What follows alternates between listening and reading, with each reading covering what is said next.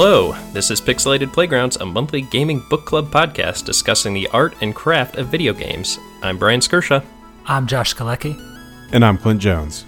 and this month we're talking about Celeste, a platformer about climbing up a mountain by Canadian video game developers Matt Thorson and Noel Berry. Uh, this guy came out in January 2018 on Microsoft Windows, Nintendo Switch, PS4, Xbox One. This is a, a really cool game, captured a lot of hearts and minds in 2018, winning awards. And uh, yeah, I really enjoyed it. What do you guys think? I had a lot of fun with this game. I thought it was a very tight platformer, very focused, which, when you're talking about a platformer, that's one of the things you're looking at. You have real good controls. You're able to feel like it's a fair game. How about you, Clint? To say I liked it would be tough, but it was it was a good game. Um, you guys all play this on Switch, right? That's right. I did. As a whole, it, it was a great experience. It was just, I mean, it was. This has been the theme lately, but it was beyond difficult. This was like, this was like, life alteringly hard. like I wanted to Oh, quit this game so many times. It's part of the theme of the game, actually, if if you really think about it. But It totally is. That's a that's an uh, that's a good point, and you know that was actually one of the reasons I suggested this game is after you know we talked about Sekiro uh, for long and hard, and uh, it made me think about other hard games, and you know Celeste came to mind. I played it, and I thought you know on top of being a relatively breezy game, this generally clocks in at five hours. Although Clint, maybe you have something to say about that. took me nine. Wow, That's okay. That's okay. uh, I don't mean to condescend. We're not discriminating. We're not like we're so hardcore here. No, no, absolutely not. I didn't have a Super Nintendo when I was a kid, guys, so I missed this whole get good at platformers thing. I kind of came in right around GoldenEye, so I missed all the Super Mario, and I'm paying for it now. But that's okay. Ah. Clint, now I've looked at your flavor of games from the ones you selected, and they definitely seem to be more FPS centric. You'd say you grew up more on the FPS than the platformers? For sure. Yep. So I, I came in right at N64 time, so that was GoldenEye, and that was Ocarina of Perfect Time. Dark. Ugh, so, So good. yeah, Perfect all Dark, those yeah. games. That's why I love RPGs and I love first-person shooters. That's that was the genre that I kind of came in on.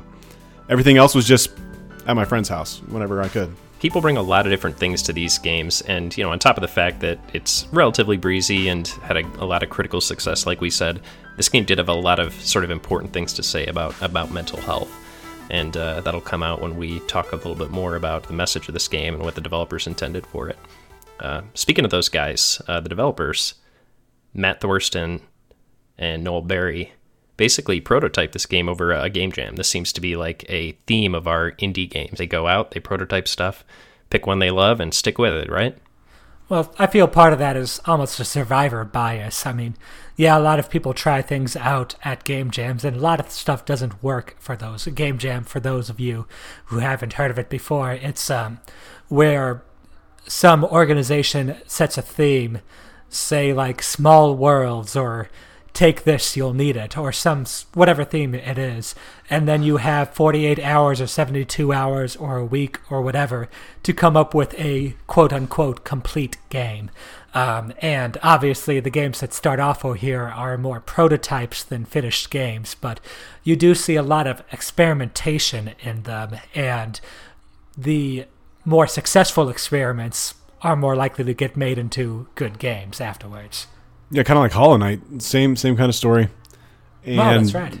uh, another great experience. Another very hard, but really good experience that I'm glad I did, but not necessarily while I was playing it. You know what? We need to we need to st- take a step back and play a nice, easy game. that we can Seriously, Like Cadence of Hyrule, right? oh God! All right. F well, that. yeah. Well, we'll get to this, but you'll um you'll hit a curve in that where eventually it becomes a lot easier. Um, but anyway, um, this game is basically about a girl who's at a point in her life where she just needs to climb a mountain. Uh, Madeline is the name of the protagonist of this story. She tries to reach the summit of Mount Celeste, and she, on the course of her way up this mountain climbing it, is pursued by sort of her pessimistic side of her personality that's made real by the magic of the mountain. Yeah, and it deals a lot with uh, personal themes like anxiety and things like that, and then just how do you deal with that part of you? Which truly, this is probably the best story in a platformer I've ever seen. and it's really simple in the way it's told, and it's kind of uh, it's very minimalist too, but it's really effective, and I really enjoyed it. I think the game is very effective at telling that story in a way that something like "Go save the princess in this castle" is not. Um, the mountain is very much kind of a metaphor within that. You have to climb that, but also at the same time, Madeline's climbing this mountain. Um, she's also coming to terms with herself and with this part of her that at first is very threatening, chasing after her, seems to be foiling her at every moment. And there's a couple points in the game where it's not explicit, but implicitly, Madeline is blaming her problems and the state that she's in on this external avatar of herself, this uh, part of herself. But she's able to progress and actually climb the mountain once she comes to peace with that side of herself. Once she accepts that and grows because of it, she's able to complete the task she originally set out on. I thought it was a very mature handling of themes that might not have been handled very well in terms of mental um, mental problems, mental illnesses, and things like that. Yeah, it's not something you see tackled in games too often, honestly, and um, you know we're we're poor for it. I think these are the types of topics that should be explored more often, especially because they're so much more relatable than something like you said, you know, saving the princess. Not all of us are saving princesses every day, but everybody deals with a little bit of anxiety here and there, no matter what they're doing every single day. Um, and this game, like you said, it has character arcs that really perfectly portray that. Madeline and uh, her dark, you know, side. I'll call her Badeline. Mm-hmm. Um, I think Madeline. that's what the internet has been taken to calling her is Badeline. that's right. So Madeline and Badeline. But you, um, you know, the way that they interact and the way their character and relationship arc evolves throughout the game really does speak to a person who's just trying to tackle a very personal problem. And like you said, the the metaphor here really shines through with mountain climbing. Yeah, it's kind of funny too. This game's all about anxiety and getting over your little fears. And uh, you guys know this, but the people on the podcast don't. Uh, I was in a near plane crash uh, five, six years ago, and I get crazy anxiety attacks every time I have to get on a plane. Um, it's gotten a lot more manageable now, but man, it used to be terrible. But I actually had to be on eight flights over the past two weeks because I've been going out for new hire training with my new job, and uh, kind of had a couple freak out moments on the plane and actually playing this game helped me get through that. And it was kind of funny like the parallels like i'm having an anxiety attack this girl's dealing with her anxiety i'm just trying to get through it and i'm like hey this this actually kind of ties in. It was kind of a cool little personal moment with that game too. Yeah that's that's wild. Uh, how often do you get to like bring something that you're working through in a game to your actual real life? That is that is neat. Yeah. Well i mean that's what games should be aiming for right? Like they should be aiming to not necessarily that they set out to help people through something specific, but that they should end up doing that is definitely, I feel like, like a book or a movie or anything else. This game in particular, I think, was aiming for that. You know, these creators clearly had a message. They wanted to talk to people that struggled with dis- anxiety, depression, etc. And I think, you know, as far as we're concerned, they succeeded in that that goal. Oh, for sure. They told a very good story with it. One little mechanical twist uh, while we're on the topic of Badeline right here, that I thought was really good was the first time you were introduced to her when you're going up to the mirror in the spooky ruins and the mirror cracks and she appears there right in front of you. Um, she's chasing you around after that for the rest of the level, but she's following the same path you're you set. The, she's following the path you're taking, just a few seconds behind. Um, and besides being an interesting platforming mechanic in terms of you have to dodge the space you are at five or ten seconds ago, or however that is, it's also kind of speaking to how with anxiety, a lot of the times what people do when they have a general anxiety disorder is they reflect a lot on the things they did in the past. They reflect on those things and they're thinking, like, this isn't good for me to have done, I shouldn't have done that. And having that explicitly portrayed in the game mechanics where you're sort of reflecting, you're seeing the things you used to do uh, that was a very interesting twist for me. I thought it was a really nice uh, touch by them. Yeah, you're talking about the chase sequences that sort of make up some of the boss encounters, or boss quote unquote encounters that you have in this game. Um, and it's a really, they're really interesting sequences because, you know, this game is sort of broken down into a few different types of level basically. Each screen is basically a level, and you make your way through them, you know, traversing them, running, jumping, climbing, and dashing. Those are your sort of main verbs that you have in this game.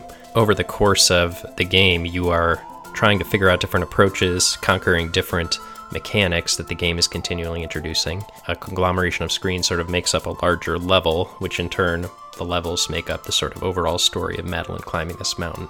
It's sort of a, a, a story told fractally. You know, it keeps breaking down into smaller and smaller stories as you get into the individual screens being sort of individual stories for how Madeline overcomes a given obstacle. I was gonna say, yeah, that's definitely how they uh, they checkpoint everything too. Everything is you beat the screen, okay, cool. Now you can move on to the next one, and if you die, you go back to the beginning of the screen. There, there's no like level at large. Everything is its own little tiny individual challenge, and we've talked about this before, but I think that lends itself really well to the Switch. You can pick it up, you play one screen, cool. That might have taken you 10 minutes or 20 like it did for me to get through that one little screen, but once you're done, you're done. You move on to the next part and you go from there. I think one of the interesting things about this was you could focus on pulling off a very tight and controlled combo, so to speak, that might only be four or five moves long, but gets you to the next checkpoint, to the next save point, and you're good to go from there. Yeah, I think that's a really important part. Uh, that immediate restart. Some of these games that are extremely hard like this, if you get met with a loading screen every time, that just kills it. But I'm thinking games like Super Meat Boy, uh, obviously Celeste, Hotline Miami, things like that, where when, yeah, you die a thousand times, doesn't matter, boom, you're right back in the action, you can go again. That makes it a lot more palatable. Oh, totally. And, you know, that's, I think this game starts to get uh, a little bit more friction heavy when you get to those longer sequences that you're being asked to master. Uh, the boss fights in particular, like the longer they make the screen you're being asked to tackle, the more frustrating it gets. Absolutely. Oh, yeah. It's like that time tax you were talking about. I felt it real bad in this game, especially on the bosses. And I want to bring that up real quick. That was by far the low point of the game. I fucking hated the bosses, especially the, uh, the final boss, which should have been a really cool moment. I felt like it was taking forever, and then there was a moment where I thought it was over, and then it restarted all over again. And I'm like, "Are you kidding me? Didn't we have enough of this?" Like, it was just stupid. Like, I get it. the The last boss has to be the most. You know, you're talking about when you're you're working with or you're trying to confront Madeline. Correct. Uh, yeah, you're trying to catch her this time instead of her catching you. You're or her, you're chasing yeah, you're her. chasing yeah. her, so you can. That was hard it. Yeah, yeah, but it just like hard is fine, but it was just never ending. It was like, dude, we we freaking get it. Just be mm. done with it. I'm ready to move on. Yeah, this game, like ni- like you like we were just saying, ninety eight percent of the checkpointing is really good, and then you know, and the creators have come out and said this is meant to be a challenging game, uh, and they they did a lot of things to sort of mitigate that for people that just want to get through and see the story. But at the end of the day, you know, they had a vision for a challenging game, and well, they succeeded in making it fucking challenging at parts. oh yeah, well that's okay. Again, it's it's almost it's almost uh, paralleling to itself. Like if it wasn't hard, if the climb wasn't hard, it wouldn't you wouldn't be any better for having done it. Like it's about perseverance and telling yourself you can do something until you get it done. And the game was the exact same way.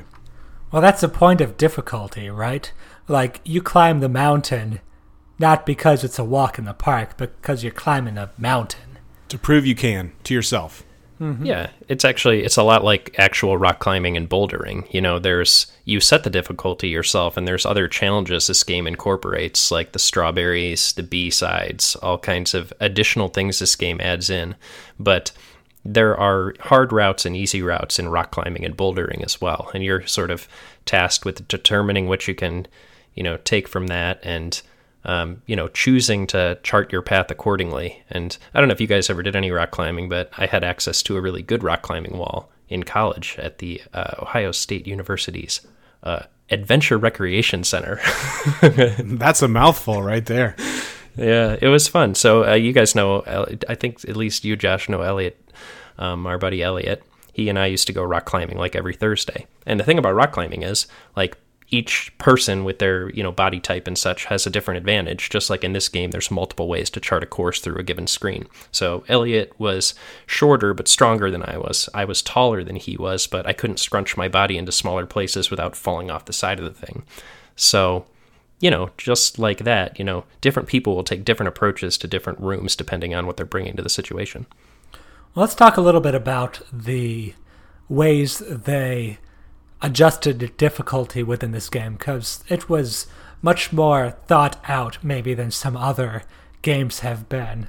Uh, you could go through the level, you could go through the screens and just make your way through the level.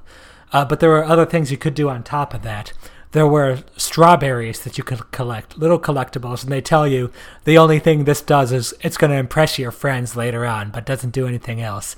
Uh, but you would have to go through more particular platforming challenges in order to get these strawberries. Doesn't advance the story at all or anything like that. Yep, when I saw the strawberries, I went the other way. I was like, nope, not this screen. I'm going the other direction. Usually I'd try like maybe three, four times. And if I could understand the screen and think, okay, I know what I got to do to get this, then I'd go for it. But if I was confused about what I was supposed to do, which was didn't happen very often. I thought they had a very intelligent level design in terms of letting you know where you were supposed to go. Uh, it didn't happen very often, but if I was confused about a strawberry, I just left it. I didn't feel bad about it. Yeah, I uh, I didn't get I think I maybe ended with a third of the strawberries or something like that my first time through. And uh, like you said, I got the ones that are mostly happy path. There's some that are just asking quite a bit of you, and like you said, there's no. They say right up front that there's no mechanical payoff for them. So uh, it was pretty easy for me to just opt out of that. Sure. Well, you also mentioned that there's other ways that this game will help you tackle some of that difficulty. Did any of you guys end up using assist mode? I didn't, but I, I really appreciate that it's there. I actually, you know, I've read a lot about like the various options that they included here, and I liked the way they presented assist mode in this game so much that I wanted to just read what it says when you go to assist mode because I think this is how difficulty should like be handled by a game. Oh, um, what's it say? Yeah, so when you go to assist mode, it says Assist mode allows you to modify the game rules to reduce its difficulty. Celeste was designed to be a challenging but accessible game. We believe difficulty is essential to the experience. We recommend you play this without assist mode for the first time, however, we understand that each player is different. If Celeste is inaccessible to you due to its difficulty, we hope that assist mode will allow you to still enjoy it.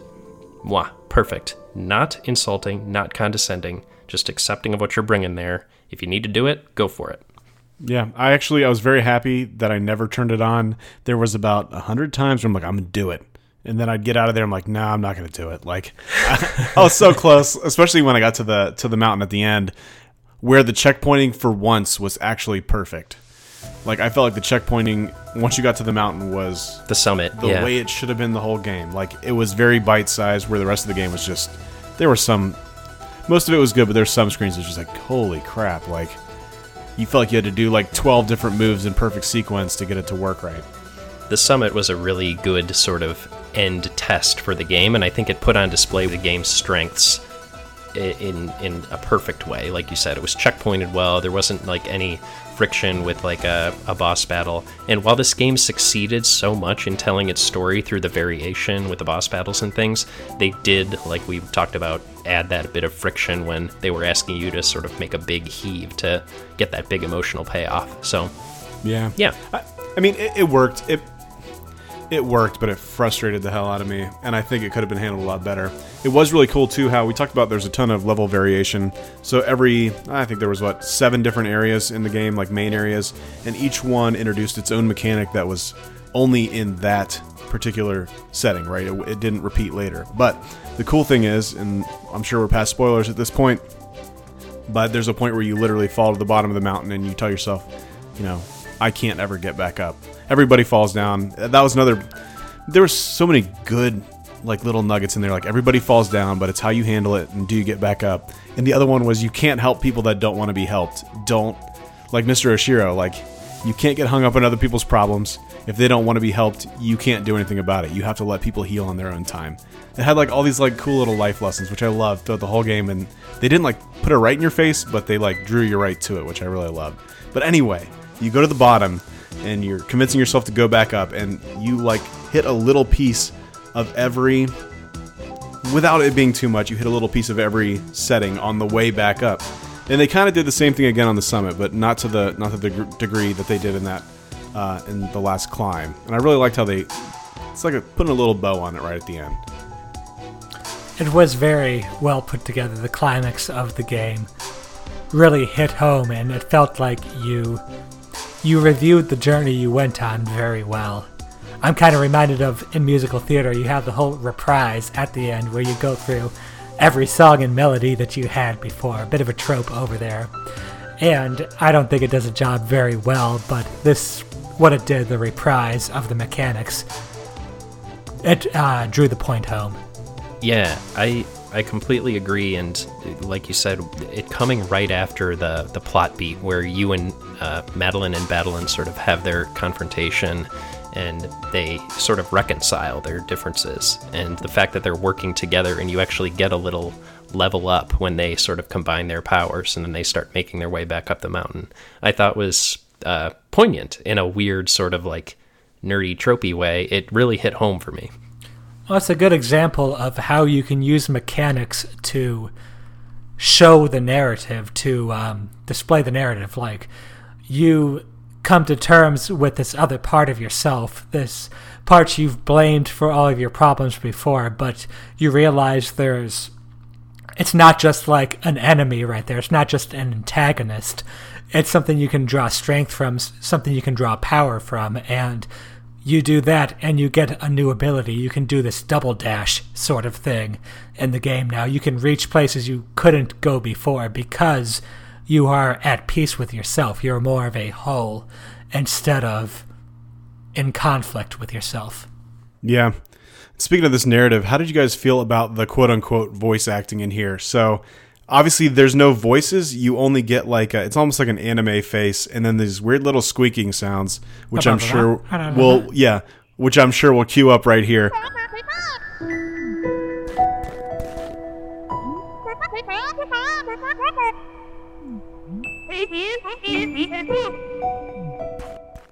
But I thought that as simple and as weird as it was, it like perfectly displayed emotion. Like you could tell like almost like the quivering lip like or I'm afraid like it it, it conveyed so much emotion in such a weird little package. Like it was it was really cool. I really liked how they did it. What do you guys think? I liked it too. It reminded me of Banjo Kazooie um, which is another game that sort of uh, used the sort of gibberish uh, voice acting in, to great effect. And you know, each character has their own brand of gibberish, and um, you know, real voice actors are expensive too. So like, I totally get why they did this, but it they did it well. I liked it better without because you could almost imagine their voice the way you wanted, and it still conveyed all the emotion. Like it was, it was amazing without saying words. You got all the emotion and you could imagine it. It was almost like still you're still reading a book almost. You're still doing it your way, but you get the point. It's giving you a hint to what this character should sound like without prescribing it directly. I think it was cartoonish in a way, uh, sort of like the visuals were, but that's not necessarily a bad thing. Compared to Banjo Kazooie, this game definitely did a much better job. I'm thinking in particular of Madeline, um, how she would sound when she was being sarcastic to Theo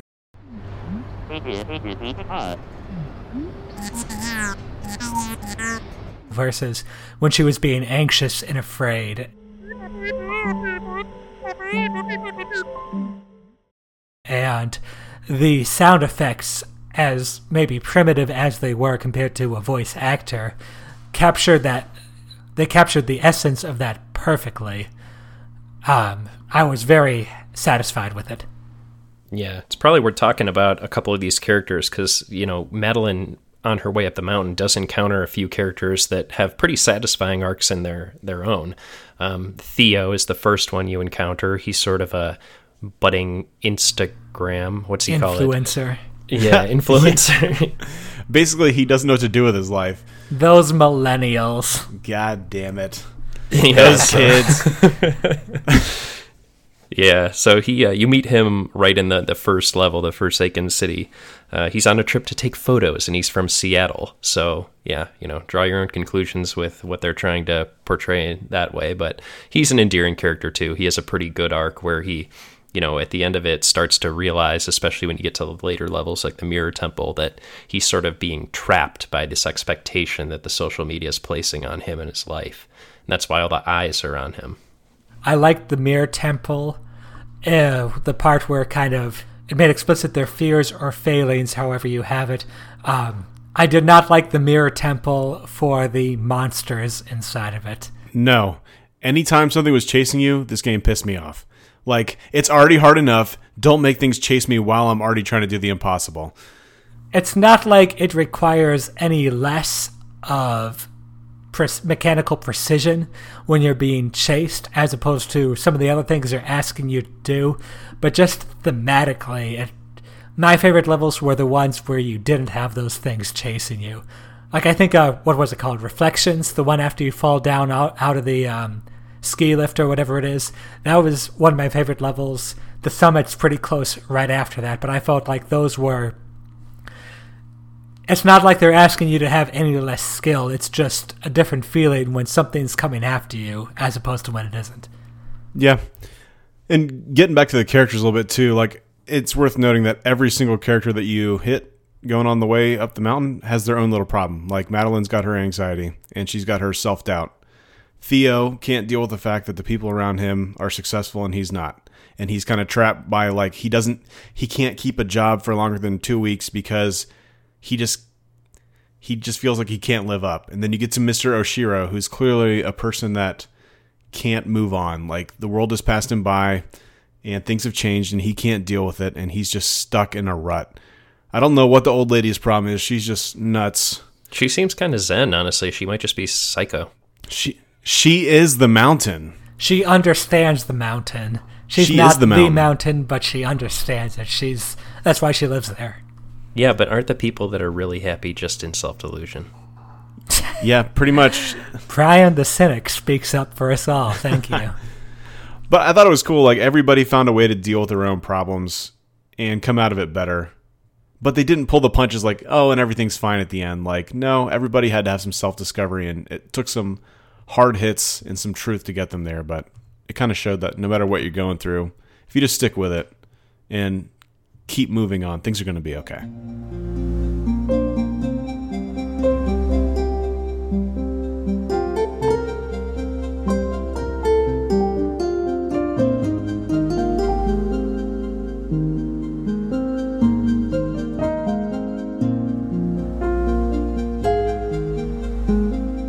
But before we, you know, close out this discussion, we really need to talk about this game's soundtrack uh, by Lena Raine, uh, which is pretty fantastic. You know, it's mostly piano and synth, uh, but the way that it sort of layers different tracks throughout the levels and sort of layers in additional features as a level goes on. I'm thinking specifically of the second level, uh, the old site, where you sort of encounter that dreamscape, and it keeps layering different things in until you get into your first chase sequence, and then it uh, sort of goes full bore. I think it's really interesting how Lena was able to sort of build anxiety with her music and sort of uh, bolster the themes of this game. Yeah, I totally agree. I really like how they. Uh, it was very subtle. The whole thing. Uh, you never really had to think about what was going on in the soundtrack, but it always helped lend itself to the emotion of, of the scene. Yeah, it was it really was mood music more than anything, and you know it didn't try and take center stage too much throughout the course of the game, but it it set the mood pretty much perfectly. Like I think Lena really did a fantastic job with that, and this is another one of those put it on while you're studying type of soundtracks. You know? Oh yeah, like I never really noticed it until I would notice that I was sitting there bobbing my head like to the jams. I'm like, wait a minute, I didn't even realize I was listening to anything cool, but here it is. It's actually kind of neat. yeah, you know, you find yourself, you know, bopping along to it. And I think a lot of elements of this game are like that, you know, like the the art of it. It's a simple pixel art aesthetic, but it's like that new sort of sexy pixel art. I call this the Devolver Digital aesthetic because every game they put out looks like this. Uh, this game is not by Devolver Digital though. Um, That's next month, guys. yeah, but it does have a really cool, like, it looks lo fi but brand new at the same time. Uh, it's a really cool look, and you can tell that it's you know it came out last year, but at the same time, it looks like it could come out on uh, the Pico 8. You know, the fake console that this was quote unquote designed for. There's been a lot of development in pixel art uh, over the last decade or so. It used to be that that's what the artist had to do, but now when people choose to go with that, they choose because they choose that because they want that look and they can explore the kind of possibilities of pixel art in some greater aspect. This will always look the way it looks, and it was just it was just an art style. It'll look as good today as it does 20 years from now. It'll it'll still fit. Like th- this was seen as intended. It wasn't uh, delimiting factor. Like this was as the artist intended. And I think it'll last longer because of it. I think that's a very true point. That's one of the things I am against in the whole graphical rat race you got going on with PCs and consoles over there. If your selling point of the game is we have the best graphics and the best visual fidelity, then your selling point is gone in a year because it's no longer the best. Um, whereas if you have a more abstracted art style, whether it's through pixel art or cartoons or sprite work or whatever you have you, um, it's not something you're selling it. You can have good graphics and a good art style, but it's not like you're no longer the most realistic, the highest fidelity graphics out there. So that's not where you put your development resources. Yeah. Right. Yeah, the, the the perfect example of this would be like the way Wind Waker's graphics have held up versus Ocarina's or versus no. Twilight Princess or something. You know like what that. my perfect example is? You guys ever see the movie Resident Evil, the first one? yeah, I think I think we watched that drunkenly late at night in college. That came out ten years after Terminator Two, and ask yourself which one of those holds up better. Huh. Interesting. Yeah, I guess I guess to your point, it's really about like do you use what you have available to you wisely to execute on your vision versus are you using something for the sake of using it? Anyway, why don't we roll into a few three word reviews? Sure, I'll go first this time.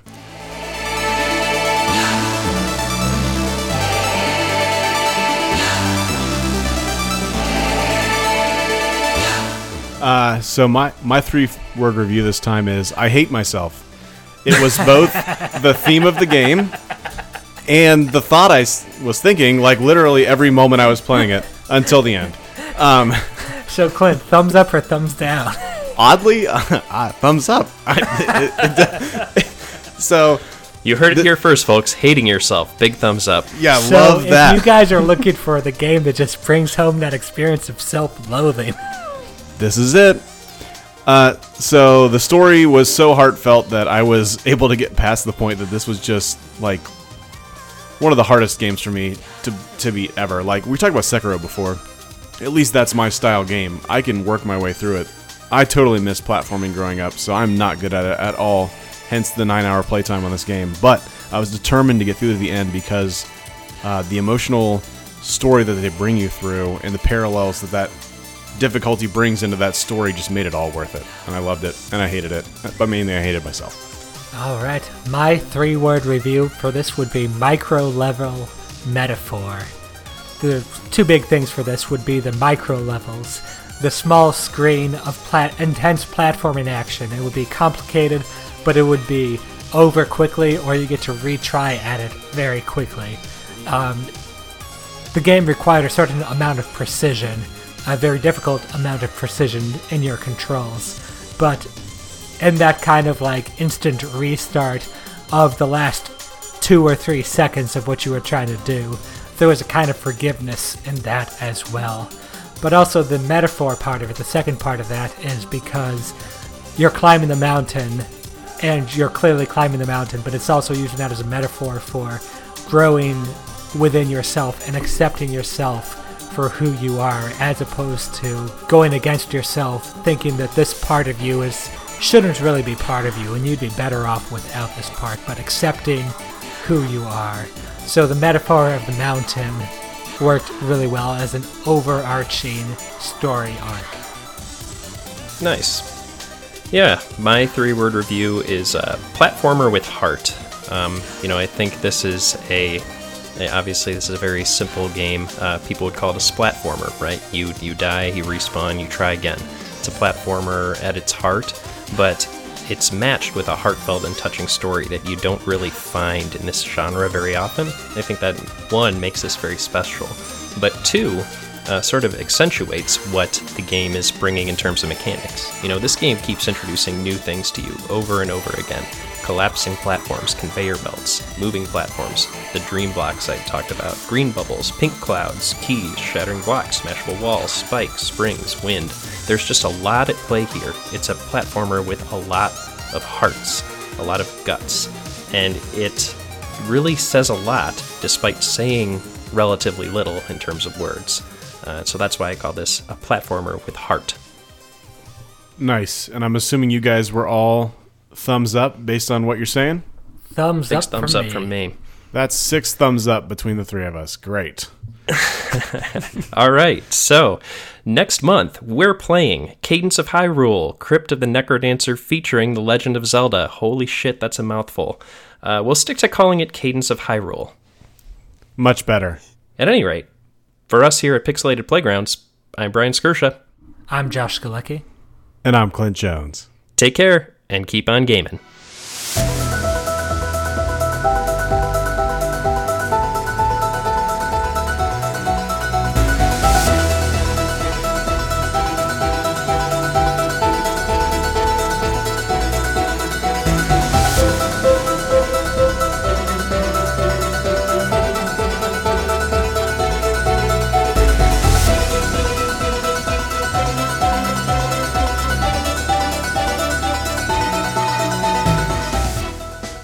So when you first meet Badeline, your alter ego, your pessimistic side of yourself, she tells you you shouldn't go up this mountain because you're really bad at mountain climbing. You're not a mountain climber, you're not a hiker. And you know what? She's right. I died a hell of a lot going up that mountain. so I can't say that that was bad advice at the end of the game. No, she was right a lot of the times. It wasn't that uh, she was wrong. It was just that She was a jerk.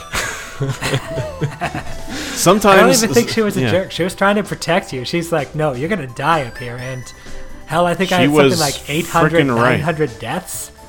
Oh man, I wish we had our uh, stats. Hold on, can we all get our switches real quick and come right back?